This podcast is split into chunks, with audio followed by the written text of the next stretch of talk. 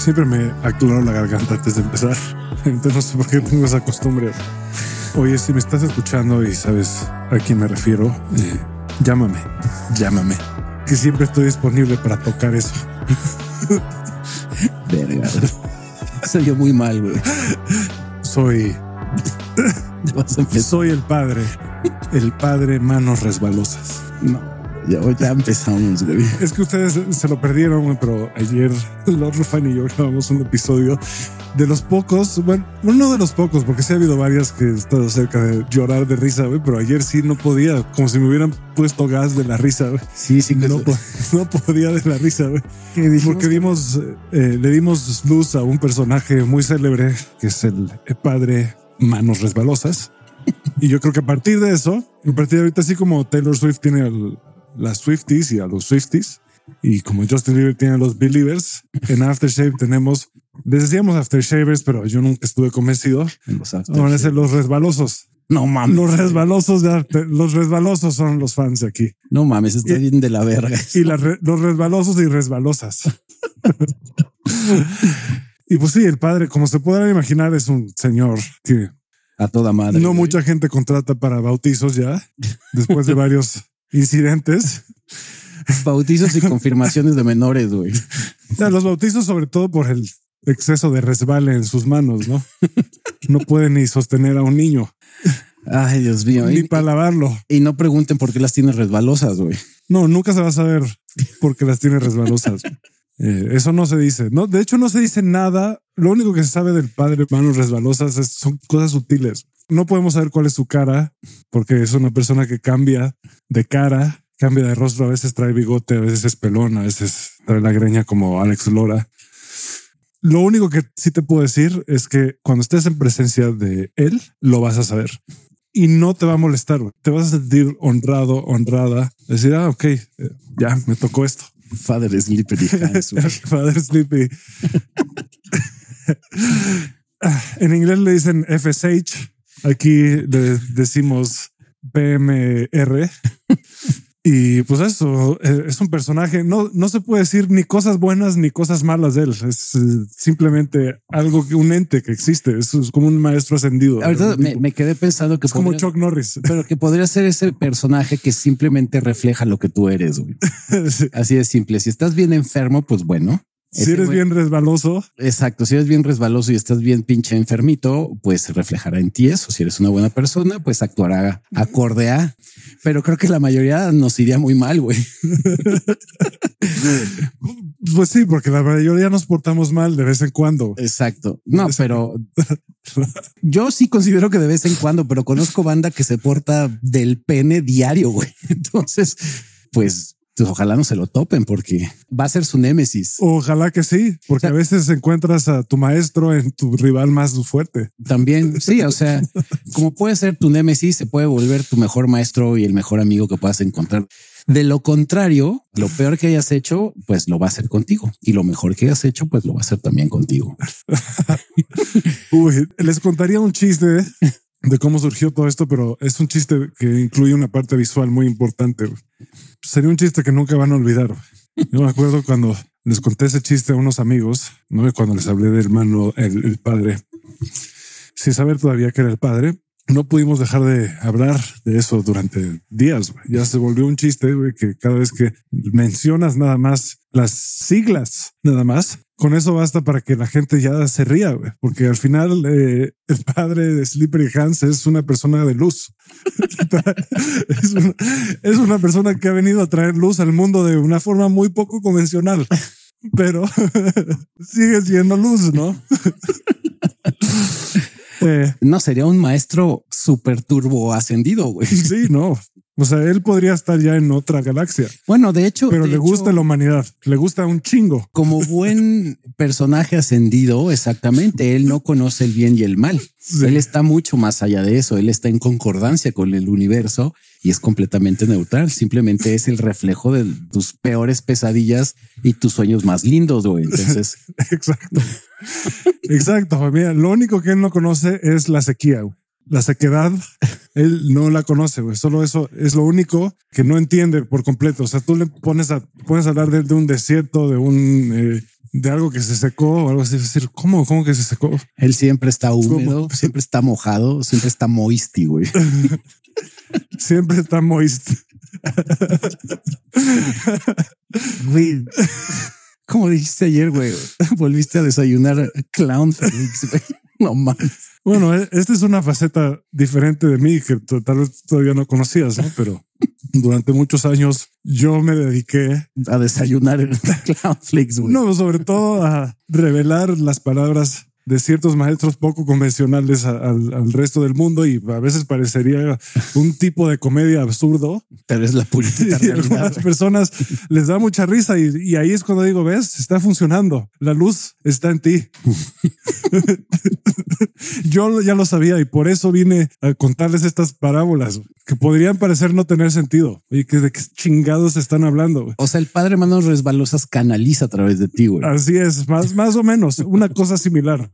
Similar. Y, eso es una de esas cosas, güey, que tal vez ahorita no lo entiendas, pero al rato cuando te distraigas, güey, por alguna razón vas a decir, ah, y te vas a empezar a reír, ah, te van a sudar las manos y te vas a empezar a reír. vas a decir, ya entiendo el gozo, ya entiendo la alegría de este padre, que no sé si es humano, no sé si es hombre, no sé si es mujer. Le pusimos padre por nada más por asignarle un género patriarcal, ¿no? Pero Pero en realidad, o sea, uno nunca sabe cuándo está a punto de experimentar algo así. Digo, ya lo sabes cuando ya está pasando, pero ni siquiera vas a querer decirle a nadie. Vas, vas, a decir, esto es para mí, esto es mío, esto solo es mío. Mi querido William, tú que ayer me confesaste que nos escuchas para entrar en un proceso creativo, esperemos que estos 10 minutos sobre la explicación de quién es el Father Slippery Hands te ayude en ese proceso creativo que me dio gusto que me contara ayer ese güey, que es un muy buen amigo mío, que lo vi ayer y me contó que escuchaba el podcast y precisamente lo utilizaba para entrar en un estado creativo. Así. ¿Ah, y le dije, no seas mamón. Me dice, güey, sí, porque el ruido blanco es la neta. Y le dije, chinga tu madre, güey. Ah, mira, pues ya entendí por qué me quería coger el del Uber el otro día. Güey. qué miedo, güey. Le dije, oye, Está bien que seas resbaloso, pero no seas tanto, güey. No seas tan resbaloso. No te atasques. Hay que saber cuánto resbalar, güey. Ese es el balance, güey. Hasta dónde resbalas, hasta dónde no. Sí, si no resbala, duele. Si resbala demasiado, no se siente, güey. Entonces. Eso es correcto, güey. Es muy En nombre de, de FSH, te voy a decir que estás en lo correcto, estás en el camino de la verdad. No, te digo que me están sudando las manos, güey. Yo creo que en este momento está dejando ahí su esencia, el padre manos resbalosas en es, mí, güey. Es probable, siempre es cuando menos te lo esperas, es cuando menos, menos te lo esperas. Ah, y pues en realidad de lo que se trató el episodio de ayer, en donde el Rod Rufine dio una cátedra y se, se borró toda, se fue, se, se, perdió en el, en el olvido digital, güey, se fue al carajo, güey. Quedó nada más para sus oídos, los míos y cualquier alma que habite en esta casa. Pero eh, estábamos hablando de la microcalibración. Yo llegué aquí diciendo, ah, yo ya sé qué pedo, güey, pero fue me mostró que él tiene la cátedra ya. La cátedra. tiene ya el, dogma, pues. El dogma, verga. No quiten eso de dogma, por favor, no momento. El know-how. El know-how sí, güey. El know-how sí. Y, no a full porque esto es un never ending journey. Ya lo hemos dicho, güey. Es un viaje que nunca termina. yo lo único que hice fue reírme sin parar, güey, durante una hora y media. Es que sí estuvo cabrón. O sea, justamente ayer salió ese personaje porque hubo un momento de trance que tuvo Chris Santo y fue cuando de repente lo vi así como, güey, qué pedo, güey, ¿a dónde se fue este cabrón? Y estaba empezando a canalizar más o menos un estilo de canalización. Algo así, sí. En donde apareció el padre manos resbalosas. no sabemos si, que, si el hecho de que no se haya grabado era un indicio para como estructurar mejor al padre. Sí. Porque nos llegó de madrazo. Sí, exacto. Igual no, o sea, nos lo tomamos Este es el mensaje que me está llegando. No te lo tomaste suficientemente en serio, tampoco te lo tomaste suficientemente en broma. Eso es lo que me está diciendo. Entonces, pues ahora va a ser imposible que no se graben porque el estudio de Aftershave, pues ahora tiene un backup de cada, que eso se debería de haber hecho de siempre. Tiene double penetration. Exacto. Pero ya ahora sí hay double penetration con cada episodio, lo que significa que aparte del, del, del audio original, pues está haciendo al mismo tiempo un backup o un respaldo. Por lo que si en algún momento los dos llegaran a valer madre, entonces ya sería una gran señal del padre manos resbalosas que nos diría no, chavos, no. la gente no está lista. No, ahorita todavía no, todavía no, no puedo salir eh, así tan públicamente. Pero bueno, yo creo que por eso más bien el mensaje parece ser vuélvanlo a hacer, solo que esta vez no lo tomen tan en serio. Ni tan a burla. Ni tan a burla. Un punto más resbaloso. no tan seco, no tan resbaloso. que digas, güey, no lo puedo agarrar, no puedo, no te puedo decir bien qué es lo que estoy escuchando, no puedo juzgar, se me perdí la capacidad de juzgar por un momento. Güey. Ahorita lo que está pasando me, me, llega simplemente como una especie de información que debo observar desde un punto de vista de beginner's mind, como un maestro zen y decir, mira, ok, esto también pasa, es como un balance, ¿no? No mames. Tarta de mamá. diciendo, Puede ser cualquier cosa, güey. Entonces, pues bueno, también habíamos mandado un mensaje de amor para todos nuestros hermanos, hermanas y hermanes que están pasando un mal rato en Acapulco. Por decirlo muy simplemente, es el huracán más fuerte que ha habido en la historia de México. Y es el primero en la historia de, creo que del mundo en que se haya formado de tormenta tropical a categoría 5 en menos de nueve horas. Entonces sí le tocó muy feo a Acapulco. Y yo creo que no sé si hoy tal vez o mañana más tardar vamos a publicar ahí en Aftershave en la página de Instagram eh, los centros de acopio y los números de emergencia donde pueden eh, donar donaciones en efectivo y en especie para ayudar a toda la banda de Acapulco que sí le fue muy, muy, muy mal. Sí, bastante mal. Y pues así como estaban interesados en meterse en problemas de otros países, que, sería bueno interesarse en los problemas de este país. Como ya habíamos dicho, de hecho, no está mal que se preocupen por los problemas de otros países, son problemas muy serios, la verdad. lo que sí les puedo decir casi con certeza es que dudo que estén lo suficientemente informados para dar una opinión acertada.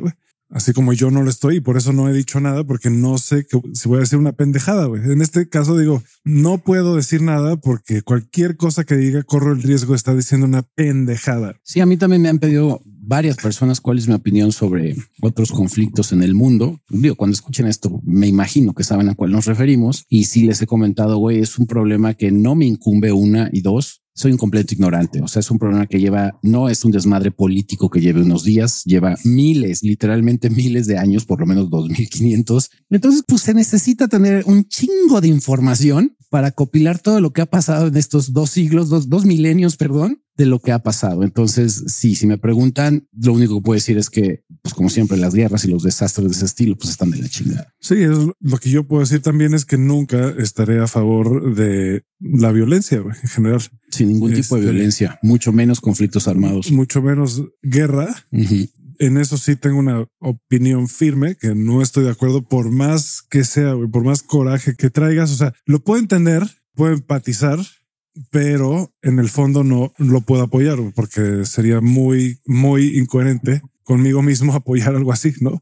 Y fuera de eso no hay nada más que pueda yo decir. Obviamente no estoy nada a favor de que se muera gente inocente, güey. Niños, güey, gente que no tiene nada que ver por un problema que es más de entre gobiernos que, que otra cosa. Aunque digo, también sería simplificarlo porque no solo es entre gobiernos, hay más, es complejo. Sí, es, es, es, complejo. O sea, a mí me da mucha risa la banda que se pone mucho de un lado del otro, porque al final dices, güey, es muy difícil entender ese problema. Yo por más que he estado investigando, terminas en un punto de uno tiene razón, el otro también, güey, pero al mismo tiempo no la tienen. Entonces dices, güey, es, es demasiada información y es tan añejo que no puedes, eh, sobre todo si no eres ni siquiera un especialista, eres un pinche mortal igual que nosotros, que ni siquiera tienes idea de, geopolítica y ahí vas y abres el hocico. Es como, güey, mejor empatiza con la gente que está sufriendo. Yo hay varias personas que les, que les enseño un mapa y digo, a ver, enséñame dónde está el problema, dime dónde es y no saben. No, no tienen idea. Es como, güey, entonces que cierre el hocico, güey.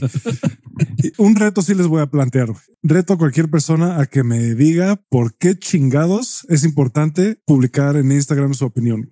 Díganme, por favor, por qué es importante y de qué manera están apoyando a cualquiera de sus bandos. Yo sé por qué, pero no lo voy a decir. yo sé perfectamente por qué lo hacen. Yo, yo quisiera que me expliquen y si alguien, el que me dé una buena explicación, el que me dé una buena explicación, pongo mi boca donde ustedes quieran. donde quieran. Exacto. Pero lo dudo. No, y el otro estaba viendo a un internacionalista que también es, estudió política, tiene un doctorado, dos maestrías y este estaba hablando sobre ese desmadre. Este cabrón se dedica a eso, estudió eso, lleva toda su pinche vida estudiando ese desmadre específicamente de esa zona y nada más para que medio entendieras fue una hora, güey. Yo de plano dije, no, güey, o sea, ya ni voy a terminar de escuchar esta entrevista porque, güey, es demasiada información de la cual dices, no tengo ni puta idea, güey, como porque voy a andar dando opiniones ignorantes. ¿Por qué es eso? Es una opinión ignorante, güey. Así es, como casi todas las opiniones de todo. Y como las que tenemos aquí en Aftershave. No vamos a negar que somos unos ignorantes para que no salga después el güey de ay, estos güeyes, ¿quiénes se creen para decir? No nos creemos nada, somos un par de ignaros. Pero cuando menos, cuando menos en lo que platicamos tenemos sus experiencias. Podemos platicar de esas experiencias. De nuestros temas y de lo que se enfoca este podcast. por ejemplo, yo tengo la experiencia directa de canalizar al padre manos resbalosas. Puedo difundir su mensaje. Estoy obligado a difundir su mensaje incluso. es parte de mi misión. Pero fuera de eso, pero bueno, ya quitamos la atención de la gente de, Acapulco, que es la que a mí me importa. Es un desastre natural. Aquí si no hay bandos que tomar, güey, la gente que se pone a discutir aquí. No mamen, güey, dejen de discutir y usen esa energía para, no sé, no, en lo que se tarda en una discusión, cuando menos pueden mandar unos, unos 50 varos, güey, a la de menos, Roja. 20 pesos, lo que sea. Lo que sea, güey. Lo, que sea menos discutir, güey. ¿Por qué vas a discutir de esto, güey? ¿Qué hay que discutir? Y sabes, sabes por qué digo esto? Porque ya me tocó gente que está discutiendo al respecto. Ayer yo creo que también por eso se borró el, el episodio, porque yo también me empecé a poner ahí del lado de, de un bando y dije, güey, y Crisanto hizo lo correcto, que me dijo, güey, como para qué, ¿no? Y siento la razón. Ahorita es el peor momento para poner a agarrarse bandos políticos y sociales, güey, y es únicamente enfocarse en la ayuda que hay que mandarle a la gente de Acapulco. Sí. Y se acabó. Si yo empiezo a escuchar a alguien, no, es que fulano y sutano son culpables y por X, Y, Z, y les empieza a valer madre realmente lo importante, sí le voy a decir con el respeto que me mereces, chinga tu madre cada vez que respires, güey. Mejor ve a la Cruz Roja y dona, güey. Sí, como en el temblor que también empezó la discusión de, ay, ¿por qué subes fotos ayudando? ¿Por qué subes? Güey, vale verga. Lo importante es que estés ayudando. Si quieres tomarte la foto, mira, yo no la apoyo necesariamente, pero mientras estés ayudando, me da igual. Al final me da igual si de paso quieres aprovechar para sentirte bien, ¿no? Si de paso quieres levantar tu ego eh, o, presumir tu imagen de que eres una persona bondadosa, pues bueno, eso ya será un problema contigo y tu egolatría.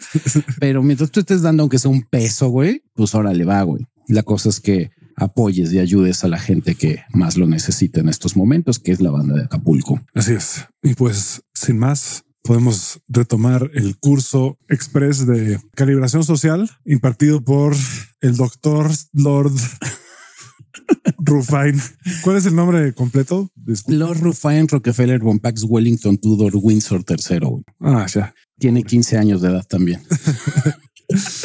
la edad perfecta para muchas cosas. perfectísima, güey. para muchas cosas es la edad perfecta. Y si pensaste algo culero, es tú eres el que está mal. ¿eh? Yo no dije nada. Sí, exactamente. si te, vinieron pensamientos impuros, ahí está ya trabajando en ti la energía sanadora del padre manos resbalosas. Qué horror, güey. Siéntelos, piénsalos si quieres y suéltalos. Yo no dije nada. Pues bueno, vamos a empezar con este episodio que es la microcalibración. No, actúes al respecto. es lo último que quiero decir. Ten la disciplina de no, no ejecutar. pues bueno, ¿qué es la microcalibración, banda? Pues no es nada más que la intuición social y la experiencia social que tienes a la hora de relacionarte con otras personas, con estas, pues evidentemente compartiendo con otras personas y es la manera en que tú vas aprendiendo a cómo desenvolverte de una mejor manera o de una manera más cómoda cuando estás socializando, ya sea ligando o pues platicando o echando desmadre con gente, sobre todo que no conoces. Y que en este caso, que habíamos empezado por decir que la única forma de aprender a microcalibrar es a través de la experiencia y cómo adquieres experiencia, pues lo hemos dicho un chorro de veces en Aftershave, es pues levantando tu pinche trasero y yendo a un congal, a una fiesta, a un evento social, pero iniciando, si no puedes, si eres una persona social igual que yo, asocial, porque luego dicen que uno es antisocial. El ser antisocial es muy distinto a ser asocial. Sí, antisocial es que eres, pues está muy fácil de entender, ¿no? No, no les tengo que explicar, pero bueno, si les tuviera que explicar, diría pues antisocial es que la, sociedad te disgusta, güey, y estás en contra de la sociedad. Exacto. Que no creo que sea una buena estrategia para un ser humano, pero bueno. Mm, es malísima. Pero hay algunos que, pues hay algunos que lo han desafiado, no muy exitosamente, pero. Exacto. Y ser una persona asocial, pues son aquellos seres humanos, como en mi caso, que nos gusta estar usualmente solos y no no somos tan asiduos de estar conviviendo con muchas personas todo el tiempo, de estar teniendo contacto social todo el tiempo, que sin embargo los seres humanos por naturaleza son sociales. Entonces, eh, por más que seas una persona social, siempre requieres de tener contacto con otro ser humano. De lo contrario, pues serías un ermitaño, que la mayoría de la gente pues no es ermitaña, ¿no? Pero bueno, la cosa es que tienes que aprender a, socializar y para aprender a socializar, parte de eso es la microcalibración y que ahí estamos dando unos tips que entre ellos era pues evidentemente el, salir de tu casa, pero que si no podías en algún momento aventarte al ruedo de ir a una fiesta, una reunión, una grabación, un bautizo, donde usualmente te vas a encontrar al padre Slippery Hands, que son sus lugares más comunes. Tirando un bebé probablemente tirando a un bebé, güey. No pues tirándoselo. No, no, cayéndosele de las manos. Así es. Precisamente por, porque pues, su nombre lo indica, ¿no? Hijo, qué cochinos son, eh. De verdad me cae de madre, qué puercos. Pero, pero una de las formas es, sí, eh, socializando, empezando con su familia, con sus hermanos, con sus amigos, y ya después, si se quieren aventar, que sería el paso más natural, después salir a la calle, por ejemplo, empezar a sonreír a la gente. Y que tiene que ver también con el lenguaje corporal, que era otra cosa que había mencionado ayer que el lenguaje corporal te ayuda también muchísimo a entender el cómo microcalibrarte con otra persona. Un ejemplo que había dado era el llegar, si tú estás viendo un grupo de personas socializando y que tienen cierto nivel de energía, y tú llegar con una energía más baja, o sea, o apático, con las manos en la bolsa, con una cara toda descuadrada, güey, un semblante de hueva, pues probablemente te van a mandar a la chingada, por más que sea muy interesante lo que digas. Y que si llegas demasiado hiperactivo, como si te hubieras andado oliendo mesas y traes la mandíbula trabada y diciendo, ¡Ah, huevo, güey, vamos a echar desmadre. Y si esas personas no están a ese nivel de energía, pues también te van a mandar al diablo.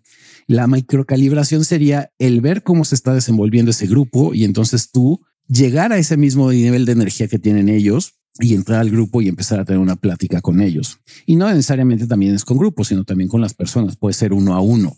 Sí, a mí. A ti te ha pasado estos días, ¿no? Que has tenido muy buena socialización. Sí, y algo que dije la vez pasada que creo que es muy importante repetir en el episodio que se borró es que una de las cosas que estoy aprendiendo mejor a hacer es pausar. Mm. Timing en general, algo que dicen algunos maestros que he estado leyendo últimamente y una gran lección que he tenido este año en general que me he puesto a estudiar bastante al respecto es el tiempo. Quien es maestro del tiempo es maestro de todo prácticamente. Y no es tan difícil ser un maestro del tiempo. Tienes que darte cuenta de que por un lado es una ilusión, no existe realmente. Y cuando empiezas a estudiar la naturaleza del tiempo, te das cuenta que es como una especie de jugueteo del universo muy particular. No me voy a clavar tanto en eso. He estado leyendo un libro que si quieren aprender más de esto, pues Stephen Hawking tiene un, un libro que se llama Breve Historia del Tiempo. Hay otro libro de un eh, físico italiano que ahorita se me fue el nombre de de, él, pero tiene un libro sobre el tiempo. A ver si me, acuerdo ahorita. Si no, luego se los eh, nos pueden preguntar luego ponemos una foto ahí en el, en el, en, los stories. Pero el tiempo no es como creemos. Digo, Einstein fue el primero en, en, observar eso. Pero más allá de eso, creo que la gente que hace música, por ejemplo, entiende bastante bien cómo funciona el tiempo. De eso se trata el ritmo, las pausas, los silencios. Y creo que cuando dejas que las cosas se desenvuelvan de manera más natural, que solo se logra cuando tienes la capacidad de contenerte y no tratar de llenar todos los espacios con alguna actividad o diciendo algo o contando algo, sino que das tiempo que la gente piense lo que va a decir, tú piensas lo que vas a decir, o incluso das tiempo de silencio en el que nada más sonríes. Eso, por ejemplo, en el ámbito de ligue, no es algo que yo haya aplicado a propósito, pero en mi misión de escuchar más a la gente, que cada vez eh, trato de escuchar más y más. Es una de las cosas que más me he enfocado en, en hacer, porque tengo la tendencia, igual que acá el, el señor, de hablar de más a veces. ¿Por qué lo dices, güey? Entonces, entonces pausar un poco más y dejar que haya un silencio cuando lo haces con una buena energía y estás de buenas y lo haces con mucha confianza, porque se necesita bastante confianza para mantenerse en silencio un rato. Todo el mundo tenemos como esta ansiedad de, llenar el, espacio, de llenar el silencio. Sí, porque usualmente uno cree que va a quedar mal o te estás quedando sin conversación. Que quería acotar que gente que utiliza mucho también el tiempo o el timing preciso son los estandoperos. Sí, de hecho, uno de los elementos principales de un buen stand pero es que el timing lo dominan.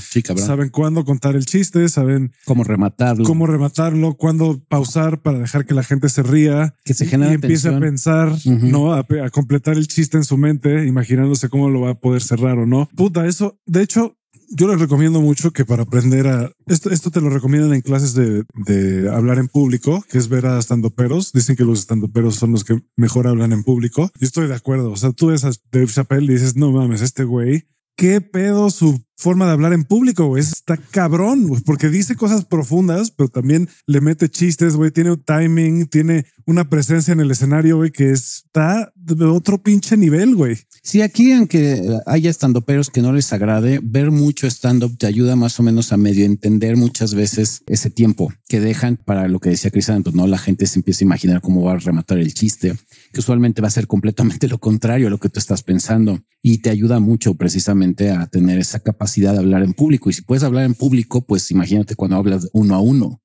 te es mucho más sencillo, pero sí ver stand-up te ayuda muchísimo.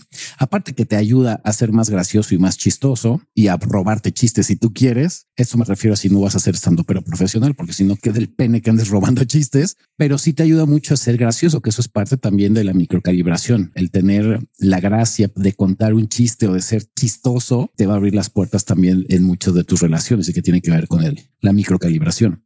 Sí, y a lo que iba es hacer una pausa cuando estás construyendo cierta atracción en una conversación y se está volviendo interesante, incluso cuando no estás ligando, pero cuando estás ligando más, haces una pausa y ves a la persona a los ojos, sonríes y si te preguntan qué estás pensando es porque vas muy bien. Sí, inclusive esas pausas te ayudan mucho también a crear tensión sexual. Ya si estás en niveles más avanzados, las sabes aprovechar para crear esa tensión sexual con otra persona. Claro, tiene que haber la plática y la confianza para, ¿no? No vas a llegar de la nada, te quedas callado y luego te sacas el pene, güey. O sea, no te va a servir de un carajo, güey. La tensión sexual depende mucho del timing. Güey. Muchísimo. Muchísimo. Saber incluso cuándo mandar un mensaje, cuándo no, cuándo dejar que alguien respire tantito. Güey. No, y tu lenguaje corporal a la hora de generar tensión sexual y con el respecto a la microcalibración te ayuda muchísimo. Uno, para saber cuándo crear esa tensión sexual y dos, para irla aumentando. Como dice Crisanto, puede en algún momento que haces esa pausa y te le puedes quedar viendo los ojos a esa persona y luego haces la, típica mirada de triangulación de un ojo, el otro ojo y luego a los labios y regresas al ojo contrario. Esa triangulación en un momento de pausa genera mucha tensión sexual. Y aparte, te puedes dar cuenta que ayer mencionaba también todo este desmadre con respecto al lenguaje corporal y al kino escalation, que si no saben qué es el kino escalation, pues es obviamente el contacto físico con otra persona y cómo ir escalando poco a poco, pero necesitas tener muy buena microcalibración para darte cuenta que no estás acosando a alguien y precisamente tiene que salir de forma muy natural. Tal vez al principio, cuando estás aprendiendo, pues lo vas a hacer más robótico, pero ya que lo logras dominar, te empieza a salir de forma natural, porque evidentemente lo has estado practicando todo el tiempo. Sí, el Kino de Escalation tiene mucho que ver con eso. Tenemos un episodio de eso que igual y podríamos hacer uno nuevo en algún punto para actualizar algunas cosas. Pero la verdad es que ahí está bastante bien, bastante claro, ¿no? Yo me he dado cuenta de cosas nuevas que me han funcionado, pero la verdad es que al final, hoy he estado hablando, por fin hablé con mi amigo Ralph después de cinco meses de que desapareció el cabrón y tuvimos una gran plática, güey, que casi lloro, güey. Se me estaba ya cortando la voz en algún punto cinco meses de no hablar con él es bastante en general. Y pues cambió mucho su perspectiva de la vida, por fin. Pues yo durante muchos años traté de hacerlo ver que estaba perdiendo un poco el tiempo con la gente con la que se estaba rodeando, porque yo también estaba rodeado de esa gente en algún punto. Pero bueno, cada quien ve las cosas a su tiempo, que es parte de un poco de lo que estamos diciendo. Dejar que las personas tengan su tiempo y su espacio. No puedes poseer el tiempo de otras personas, pero algo que te hace sentir mucho más cómodo para la microcalibración y creo que es bien importante hacer ese trabajo. Es lo que a mí más me ha ayudado últimamente que he regresado a socializar un poco más, es que yo ya hice no toda la chamba, güey, porque está cabrón decir eso, pero sí ya hice la suficiente para sentirme bastante cómodo con quién soy, conmigo mismo en general y sentir que me merezco cosas buenas. Me cuesta a veces todavía, todavía hay, fantasmas del pasado que salen y tienen miedo cuando algo bueno me está pasando. Empiezo a cuestionarme por qué me está pasando esto a mí, no? Y me doy cuenta que esas dudas son porque siento que no me lo, que una parte de mí todavía, en este caso ya es consciente, por suerte. Y yo creo que eso es lo que me va a ayudar a terminar de soltarla pero busquen en ustedes si hay una parte que siente que no se merece cosas buenas, que no se merece ciertas situaciones, porque esa es la parte que te sabotea, esa es la parte de, autosabotaje que tenemos. Cuando dices, güey, no, no me puedo estar yendo también en el trabajo. Sí, sí, sí, muy cabrón. Yo, yo, por una parte, güey, mi ego llega y se siente bien chingón y todo eso, pero otra parte de mí cree que no se lo merece porque puta, todavía me acuerdo que reprobé matemáticas, güey, que era un no sé. Sí, hay No sé de dónde pueda venir. Viene a veces de papás distantes, cosas así. O sea, viene a veces de mucho más atrás, pero el trabajo que yo he hecho en los últimos meses que ha sido mucho de darme cuenta de que sí me lo merezco, de que mi valor, de que mi valor no lo deciden los demás, güey, que no lo deciden las otras personas que justo son personas que tampoco saben cuál es su valor real. ¿Cómo van a saber cuál es mi valor si no saben el suyo? Entonces, a mí darme cuenta de eso me ha ayudado un chingo, güey. Y es gran parte de lo que me permite tener la confianza de tomarme esas pausas que estoy diciendo, de entrar a conversaciones con gente con curiosidad, eh, queriendo saber de qué se trata, de cuál es su energía, qué hacen, qué les gusta, etcétera. Y es casi imposible que una persona no reaccione bien a eso, a que le muestres interés. Güey.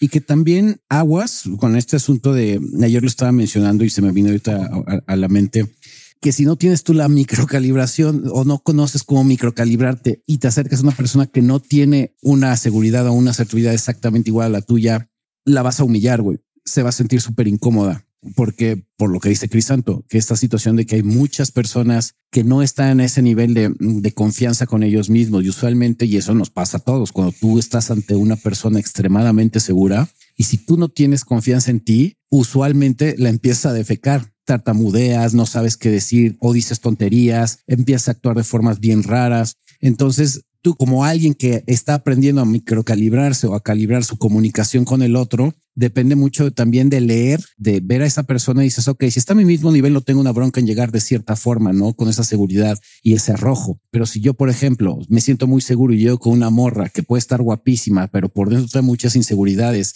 y yo llego con una seguridad avallazadora, ay, avasalladora. Avasalladora. Aprendan a leer y lean más porque vean lo que me pasa. Avallazadora. Ah, es neta que no me vas avasalladora. a avasalladora, avasalladora, avasalladora. Piensa en un Saiyajin. me vas a confundir más. ¿Cómo traducirías mejor overwhelming? Abrumadora. Abrumadora, pero avasalladora es una palabra, es sinónimo. Sí, es, pero me es, más fácil. Ya sabes, mi placenta trunca, pero avasalladora o abrumadora. Si llegas con esa energía y esa seguridad con alguien que no la tiene, y como decía Crisanto, si tú no estás en ese punto o en ese mismo nivel, te vas a sentir muy inseguro y la morra, insisto, se va a sentir por más guapa que estés y llegas extremadamente seguro, se va a quedar como a ah, cabrón. Porque una cosa es la seguridad la otra es ya cuando llegas con ese nivel de energía, güey. Con Coke Energy. Coke Energy. con esa energía de huele mesas profesional, güey, que dices, ay, cabrón, güey. Big Dick, no, ni siquiera es Big Ni siquiera es Big Dick Energy. Es Coke Energy. Coke Energy. Es diferente. Sí, ya. De hecho, Coke Energy es más como Small Dick Energy. Yo creo que es súper. Cuando menos Limp Dick Energy, güey. Limp Dick Energy, verga. Sí está muy culero. Porque esa es la de la coca, porque eso es lo que pasa. ¿no? Sí, es lo que pasa, güey. Es lo que sucede cuando uno se consume esa sustancia.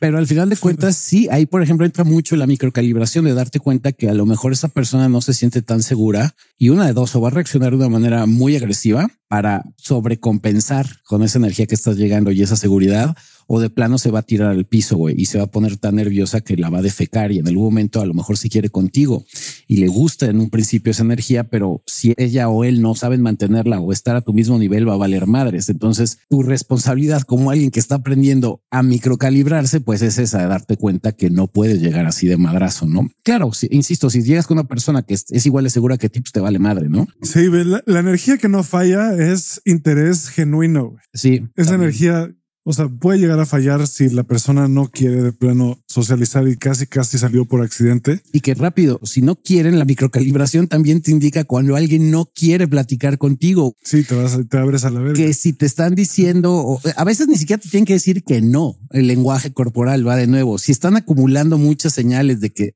no están a gusto. Hay gente que le da pena decirle vete a la chingada, sobre todo mujeres, porque muchas veces pasa que por no quedar mal con el güey o hacerlo encabronar, toleran y aguantan un chingo de pendejadas. Y eso se lo pueden preguntar a cualquier mujer. Les va a decir, güey, yo no sé cómo va a reaccionar. Igual y se emputa y termina pegándome, gritándome, violándome, haciendo algo en mi contra, güey. Entonces mejor aguanto vara para que esa persona no se encabrone. Entonces, para que no lleguen a ser ese hijo de la chingada acosador de mierda, aprendan a microcalibrarse. Y si la morra les da señales de que no quiere estar morra o morro, o ya dije ayer, ente basado en carbono, volteen y digan, güey, mucho gusto, buenas noches, bye, güey. Y te alejas y vas a buscar desmadre a otro lugar porque, pues, lo único que vas a quedar es como un pinche creepy de mierda. Pero sí, tienes toda la razón. Un creepster. Aprendan del del padre. Curiosamente, el, slippery. el padre Slippery Hands es un maestro de la microcalibración. Pero maestro. o sea, no hay nadie más cabrón que ese güey para la De hecho, por eso surgió en este episodio. De hecho, buscan microcalibración y sale la foto de ese güey. Dices microcalibración. Una de las muchas caras que tiene, pero sí. Pero es muy cierto, ese güey es maestro y por eso te envuelve también. Para bien o para mal, pero te envuelve y terminas diciendo sí, sí quiero con él, güey. Sí, que cada vez que se le cae un bebé es perfectamente calculado. y no le pasa nada al bebé, güey. Sí, no le pasa, se cae en una alberquita. Exacto, güey. Y medio siente que se ahoga, pero ya lo sacan luego, luego. Otra persona, ¿no? Otra persona lo saca. O a veces el mismo padre. A veces él. Con broncas, pero lo saca, güey. Y se le vuelve a caer y curiosamente no le pasa nada de nuevo, güey. sí, otra vez no pasa nada. Es alguien, es una persona que puede tirar bebés sin problema. Las veces que quiera, güey. No hay problema, o sea. Sí, dale a tu bebé, sí se le va a caer, no hay pedo. Pero no le va a pasar. Confía, confía en. Confía en el padre. Exacto. Es slippery. Es una de las grandes muestras de confiar en Dios en general. Güey. Como, a ver, yo sé que mi bebé se va a caer, pero también sé que no le va a pasar nada. Exactamente. Lo que sí no puede hacer es sacudir bebés, ¿no? Eso sí no, no es buena idea. eso no, no, no, sé si, no aplica. No sé si les dijeron en el hospital, pero no lo sacudan. No es una jerga, güey. No sacudan al bebé. no, don't shake the baby. Qué horror, güey. Shake, the baby, güey. Me acuerdo, me, acordé de esta, esta canción en Two and a Half Men, güey, de Charlie Sheen. ¿Te acuerdas que se vuelve ¿Tú viste Two and a Half Men o no? No me da coraje, nunca la, le he querido ver, pero no, no la he visto, güey. Sí sé que sale de Charlie Sheen, güey, que es muy cagado. Bueno, se, se vuelve, se vuelve, escribe jingles, el güey de eso gana dinero. Después se vuelve un güey que escribe canciones para niños, güey, pero es un alcohólicazo, güey. Es un pinche alcohólico, decadente, misógino, mujeriego, etcétera, y se vuelve eh, compositor y cantante de música para niños. Verga. Y una de sus canciones dice, Don't shake, shake, shake the baby. No mames. Creo que es de los mejores episodios que hay de esa serie cuando se vuelve famoso por ser compositor y cantante de música para niños. ah. Eh, ah, que no confundan también la microcalibración, porque en un principio, cuando se empezaron a crear las primeras comunidades de pick-up artistry o seducción, los primeros coaches te enseñaban la microcalibración a través del negging. Y ya habíamos hablado que el negging es la forma de decirle a la gente cosas bonitas y luego darles una patada en las chichis o en los huevos. Güey. Le dices, no te pases de cuerda, ¿no? chichis o en los huevos. Pues es que ¿Qué otro lugar les puede doler más a las mujeres? Según les duele más que les den un golpe en los senos, güey, a que se los den pues en el moño, güey. en el moño. En el moño. O sea, empeorando todo. Está bien. En, la pinche. En el moño. En la panocha. En la pantufla. En, el hachazo, güey. en el hachazo, güey. Hashtag misoginia. Hashtag me too. Hashtag pinche guarro de mierda, güey. Me too. soy de la verga. Es un nuevo Me Too. es un nuevo Me A mí también me tocó el padre No sé qué le duela más a una mujer si que le den un golpe en los senos o en sus genitales. No sé qué duela más según el consenso que yo tengo, es en los senos. Una patada está difícil ahí, no tienes, una patada tienes que ser Bruce Lee o Chuck Norris. O, le puedes apretar un pezón, güey, también, ¿no? Ya bien guarro, güey. las dos son guarrísimas, pero una patada estaría bastante mal. Eh, sí, exacto. estaría bastante Era nada más ejemplificar. Porque tienes que, o sea, el esfuerzo que implica esa patada para llegar ahí o sea, yo no puedo dar esa patada. Yo no tengo la flexibilidad. No, pero sí puedes dar un puñetazo, güey. un puñetazo. Eso sí lo puedes dar, güey. ¿Un puñetazo? Un puñetazo. Le podéis dar un puñetazo. A la tía. creo que no nos podemos burlar tanto de eso porque 3% de nuestra audiencia es España, güey. Si me ven un día en Madrid, que es probable que suceda pronto, me pueden bullear, pueden burlarse de mi forma de hablar. No tengo ningún problema. A mí me gusta cómo hablan ustedes, la verdad. Me gusta, me prende, me dora el taco. No mames. y lo digo en serio, Lo digo en serio, que diga que me duele el taco, sí me gusta. Es como, ah, a veces suena muy, muy preciosa. preciosa. Tu voz sonáis como Julio, como Julio Iglesias. Seducción y cotilleo. Como Alejandro Sanz. Seducción y cotilleo. Mucha seducción y cotilleo. Como el maestro, el maestrazo Alejandro Sanz. Eh, o el maestro Enrique Iglesias. Pero bueno, que, haciendo a Enrique Iglesias a un lado, es que precisamente antes se utilizaba Iglesias. Iglesias. Es que yo hacía hablo como zipizapo en, en hablando así, Enrique Iglesias. Sí, definitivamente no te sale el, el, acento, no te sale. No sé si a mí me salga, pero a ti sin duda no. Evidentemente es, es una forma pésima, güey. Súper cutre de imitar el acento español. Que nunca vamos a revelar de quién nos burlamos. Probablemente algunos de ustedes ya sepan. Seducción y cotilleo. seducción y cotilleo. Si quieres ser un maestro de la seducción, un maestro de la seducción. Es que, ajá, tío. tenéis que odiar a todas las mujeres. Si una mujer tiene muchas parejas sexuales, entonces es una basura. ah, cabrón, güey. No, tu pinche consejo está cabrón, güey. ¿eh? Muy bien, se ve que coges un chingo, güey si te masturbas es, porque pues eres un perdedor y, y, tenés que Tenéis. tenés ya es argentino, ¿no? tenés que soltarte la pija. Poronga. Tienes que, tienes que soltarte la poronga. Pero bueno, el microcalibration. Como el Harry el sucio, güey. No mames. ¿Has visto ese video, güey, del Harry el sucio Potter? No. Te lo voy a tener que enseñar ahorita. Luego me lo pasas. Pero bueno, ya. Ahí luego hablamos. Ahí luego hablamos. Es que si no nos va a dar tiempo para cerrar, no para cerrar, pero casi para cerrar, que sí se me estaba olvidando que sí tiene que ver mucho el negging en un principio con la microcalibración y muchos coaches que ni siquiera hablan de eso, de la microcalibración, pero sí del negging, que le llaman el estire y afloje o el push and pull, que está súper mal traducido también. Eso lo escuché de un coach muy famoso y que dijo, no, pues, se le dice el push and pull. Y yo digo, güey, es muy distinto al negging, pero bueno, dale, güey. Pero entiendo, entiendo dónde está el, eh, la comparación. Lo entiendo. entiendo sí. por qué lo dice. Pero cuando estás con un coach que no tiene ni puta de lo que está hablando, que nomás se basa en sus conocimientos turbomisóginos, dices, pues, no, mano, no va por ahí. La cuestión es que... ¿Sabes qué? A la banca. A la banca. Te voy a tener que banquear. Eres muy buen mercadólogo. Tú lo sabes que eres muy buen mercadólogo. Es bueno. Es excelso, es magnánimo como mercadólogo, pero como coach sí tiene unas ideas bien retrógradas. Ahí sí estás pamearte, güey. Bueno para vender mal producto. Güey. Exactamente. Bueno para vender malos productos. Malos productos. Pero finalmente sí, antes de la microcalibración tenía que ver mucho con el negging y que el negging, pues insistimos, es decir, y por ejemplo, qué lindo vestido traes, lástima que no lo luzcas, güey. ¿Qué dices, güey? Chingas tu madre, güey. E-, ese está muy, no está nada sutil, ¿no? Hay unos más sutiles que parecen. Pues el que había dicho Estefanía en el episodio de Malas Citas, ¿no? Ay, qué chiquita muñeca tienes, pero luego se te hace el brazo gordo, güey. sí. ¿Qué dices, güey? ¿Qué? ¿Qué? Sí, a ver, todo ese pedo. Es que estoy acordando que el otro día estaba hablando con un amigo de esto, güey.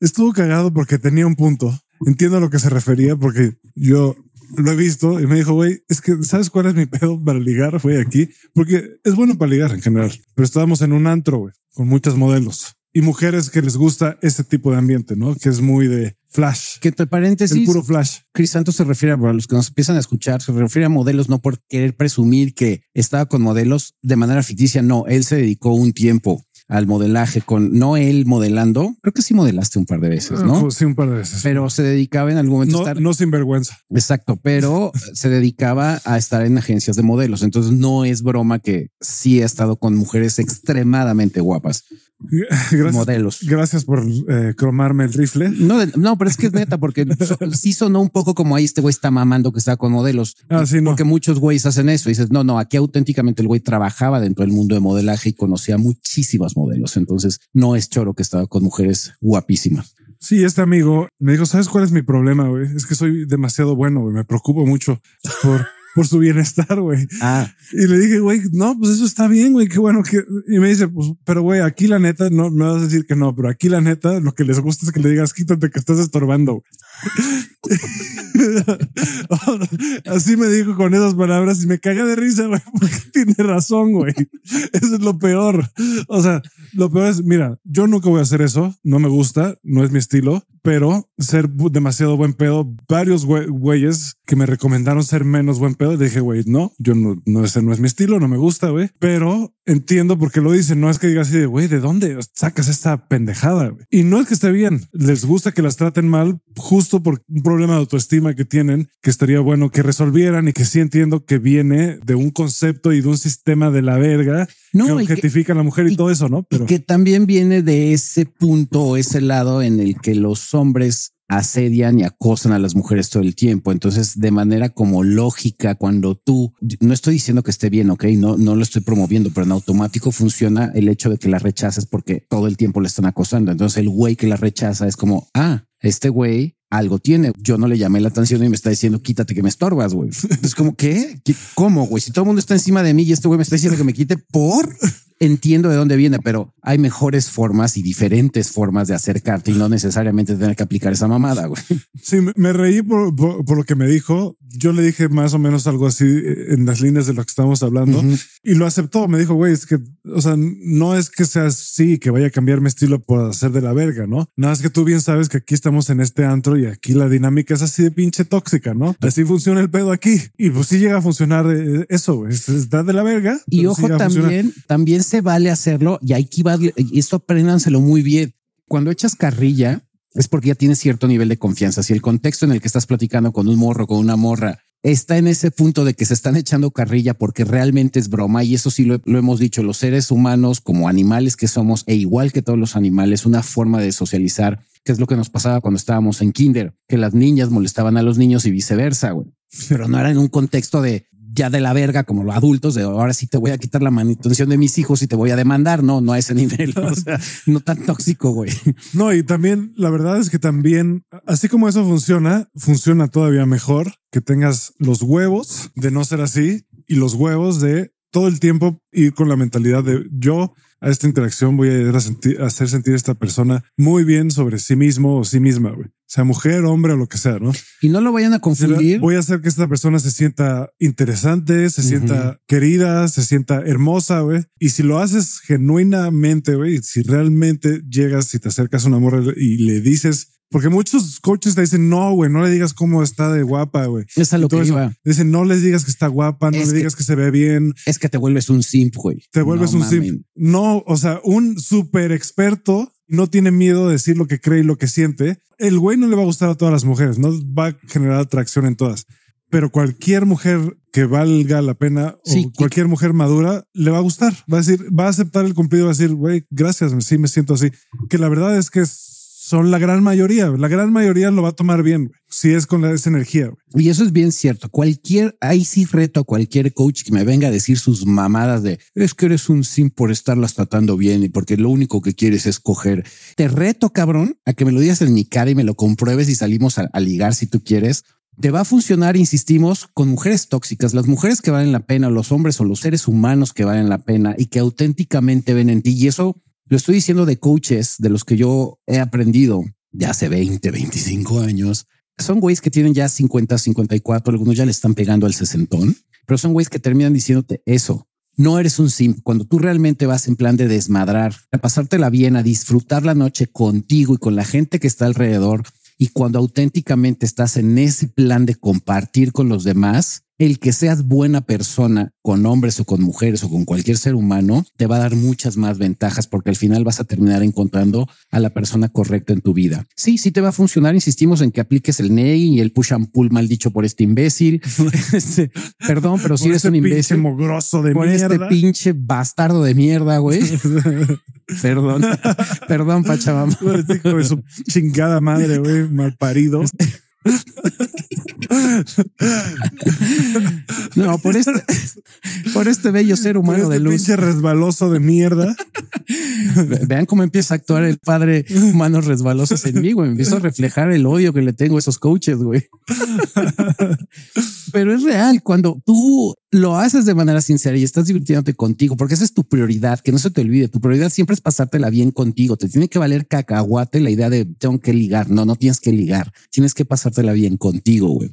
Pero si tú crees que el ser buena persona con una morra o con un morro te está volviendo un tapete y un simp, entonces estás aplicando mal esto, güey. Y que piensas que por ende tienes que hacerlo sentir mal, aprovechar que tienen problemas de autoestima, igual que tú. y, y, hacer eso, güey, pues mira, va a funcionar, pero ¿qué genera, güey? ¿Genera amor o genera miedo, güey? Exacto, eso es lo que iba a decir, güey. ¿Qué te va a generar esa interacción? lo que dice Crisanto, ¿te va a generar amor o te va a generar un chingo de miedo e inseguridades que usualmente en ese tipo de relaciones que es a lo que está enfocado el coach de hoy en día, es eso, a generar, ya lo hemos dicho, apego, ansiedad, manipulación y que otra vez les va a funcionar y un chingo y van a coger un chingo, pero todas las morras y morros que se encuentren van a ser bien toxicotes. Va a ser raro que lleguen a encontrar una persona que valga la pena y que quiera algo bonito o algo chingón con ustedes, porque pues no es la vibra que están dejando sentir al otro. O sea, nada más están en esa idea de soy macho alfa y mi idea es aplicar la idea de este imbecilazo, güey, del push and pull, güey, y el que tú tienes que ir con la mentalidad de macho alfa, de proveedor. De eso no te va a servir más que para agarrarte pura gente tóxica que precisamente está buscando al asno que tú estás fingiendo ser, güey. Y fingiendo porque no eres un asno, evidentemente, güey. Pero sí tienes que aprender muchísimo eh, la microcalibración y aprender sobre todo eso. El que no está mal, que trates bien a las demás personas. E insisto, sí creo que se vale echar en algún momento carrilla porque es parte del juego de la socialización y del ligue, pero ya cuando estás en un contexto que te lo permita. O sea, que puedas decir, sí, lo que mencioné, que es lindo vestido, lástima que no lo luzcas, pero que sabes que cuando se lo digas no va con la intención de ofenderlo realmente, sino que es un chiste y que igual y te va a contestar una mamada similar o peor. ¿Qué es lo que pasa con tus mejores amigos? A tu mejor amigo le puedes hacer una pinche broma igual o más intensa, güey, y no se va a ofender, güey. Se va a cagar de risa y te va a ofender más culero, pero sabes que viene en un plan de desmadre. Y, y si eres una persona que ya está chida, te vas a reír más, güey. Yo me cago de risa cuando me chingan con cosas que además son ciertas. Y, se burlan de mí, güey. No, no sabes. O sea, por ejemplo, Mac, güey, de repente me chinga, güey, muy cabrón. Me, cago de risa, güey, de lo que estoy diciendo. Me cago de risa, güey. Y es el contexto de su, de su amistad, güey. No, no, porque no, no porque no respete su opinión de mí, ¿no? Porque sí me importa, güey. Respeto el, el, cariño que me tiene. Pero cuando me chinga así de broma, güey, y, y, me dice algunas cosas, güey, le sabe, creo que lo más cagado que le sale en la vida es cuando me está chingando, güey. Yo me cago de risa, a veces hasta llorar de risa, güey. Me, da mucha risa, güey. Yo, yo conozco a Mac y es un güey cuando de repente se avienta unas bromas bien ácidas y bien negras, güey, y te cagas de risa, güey. Digo, a mí nunca me lo ha placado directo. Sí he visto que de repente a lo mejor entre Crisanto y él se dicen algo o él menciona otra cosa y yo me meo de risa. Digo, güey, eres un hijo de puta. Pero dices, güey, entiendes el contexto que estás entre amigos, güey, que estás echando desmadre y es lo mismo cuando estás ligando, cuando estás en ese contexto que, que ya te microcalibraste, entiendes y dices, ok, este es el momento justo, idóneo, el lugar la situación en la que yo puedo decirle a esta morra o este morro X, Y o Z y sé que me va a contestar igual o peor, güey, pero con la misma confianza que va a generar el asunto de cagarnos de risa, ¿no? De que realmente lo estoy ofendiendo para entrenarlo como perrito de Pablo, ¿no? De primero te digo que sí me gustas y luego te mando a chingar a tu madre, güey. Eso no lo hagan. Y pues bueno, creo que sería todo, ¿no? Un resumen bastante sencillo. Volvemos a repetir cómo pueden empezar, pues saliendo de su casa, y ayer estaba mencionando que aparte de con la familia, lo hagan con la gente que está en la calle, y que un ejemplo que yo utilicé mucho tiempo fue sonreírle a la gente. Puedes experimentar con una sonrisa falsa y con una sonrisa auténtica. ¿Cómo se diferencia una de otra? La sonrisa auténtica las expresiones eh, faciales, sobre todo la, el- sí, la, la linda expresión de los ojos. Cuando tú das una sonrisa auténtica, se te forma como pata de gallo, evidentemente. Y una sonrisa falsa es cuando nada más sonríes y se te levantan las comisuras de, de los labios, pero hasta ahí, güey. Tus ojos parece como si hubieras echado tres kilos de botox en cada ojo, güey. No se mueve nada, güey. y te ves Súper creepy. güey. Es de las sonrisas más creepy del mundo. Es la más, yo Es- creo. Es más, fíjense, Hay hasta un episodio de How I Met Your Mother de eso, güey. de hecho, fíjense en las sonrisas de los políticos. Son las sonrisas más falsas del mundo, güey. Ahí se pueden dar Sí, vean cuenta. la de Peña, la del Peña, güey. Porque sí estaba bien creepy, güey, de repente. Sí, eh, es que en general en los políticos dense cuenta cómo las líneas de expresión de los ojos no se marcan. En las revistas estas de, de, de expansión y así, cuando sale en la Mm. portada un, un CEO, dices, güey, nada más no me vayas a violar, güey, por favor, por favor. O sea, no mames, güey. Pero eso, por ejemplo, cuando salgan a la calle a gente random, así que va caminando, es muy raro. Ayer decíamos, es muy raro que una persona te vaya a dar un madrazo, te vaya a armar bronca porque le hayas sonreído. Va a ser rarísimo. Hay lugares donde tal vez sí. Sí, ayer me, bueno, no los vamos a mencionar, pero hay zonas o lugares donde dices, híjole, aquí si sonrío demasiado, voy a salir con pareja. güey. Bueno, ahí está bien. Ese es un buen escenario, pero hay zonas en donde si sonríes, te, sí, te- Sí te pueden agarrar madrazos, güey. sí, sí. No solo en México, güey. En todo el mundo. O sea, no sé si no sé si puedas ir con esa sonrisa por libremente por todo Rusia, por ejemplo. Mm, híjole. Igual si te andan partiendo tu madre. Sí, porque son bien homofóbicos y pueden pensar cosas que no, pero, pero sí, al final de cuentas, si vives en México, aquí somos bastante tolerantes con la gente que no sonríe. Entonces puedes experimentar ahí, empezar a microcalibrarte cuando cuál es la reacción que tiene esa persona y qué harías, no? Si en algún momento tuvieras una interacción con ese ser humano al que le sonreíste, no te estoy diciendo que hables con él, simplemente sonríes y te pones a pensar en cuál podría ser la interacción que tendrías con esa persona. Ya te imaginas un escenario y en automático empiezas a microcalibrarte. No lo estás haciendo de forma real porque nada más estás generando un escenario en tu cabeza, pero te puede ayudar muchísimo para empezar a, a practicar la microcalibración. E insisto una vez más, salgan, tienen que salir y tienen que socializar. Después de que pasas ese, esa etapa de estarle sonriendo a la gente, ya tienes que empezar a salir a, eventos sociales. Insistimos, bautizos donde está el padre eh, manos resbalosas y ya después, pues evidentemente con gales, bar mitzvahs, graduaciones, 15 años. Ahorita que se están acercando las fiestas de decembrinas, la, las bonitas posadas de la oficina. En todos esos lugares, pues practicar mucho este desmadre de la microcalibración. Y pues ya creo que sería todo. Algo más que quieras agregar, mi querido Crisanto Donovan. Nada más que esa cosa chingona que les está pasando en este momento, güey, sí te la mereces. Sí se la merecen. Acepten que se la merecen y dejen que suceda y ya. Hagan el amor muy rico. Hagan la caricia. Esperemos, güey. O sea, una de las cosas que me daría mucho gusto es que gracias a esto mucha gente haga la caricia Consensuada, por favor. consensuada. Sí, por eso es la caricia, no? Ya la caricia ya es consensuada, no? Yo No, creo. no siempre. El amor sí. El amor sí. Entonces, ojalá que muchos eh, y muchas hagan el amor gracias a esto y ya, y que les toquen todas las partes que quieran que les toquen.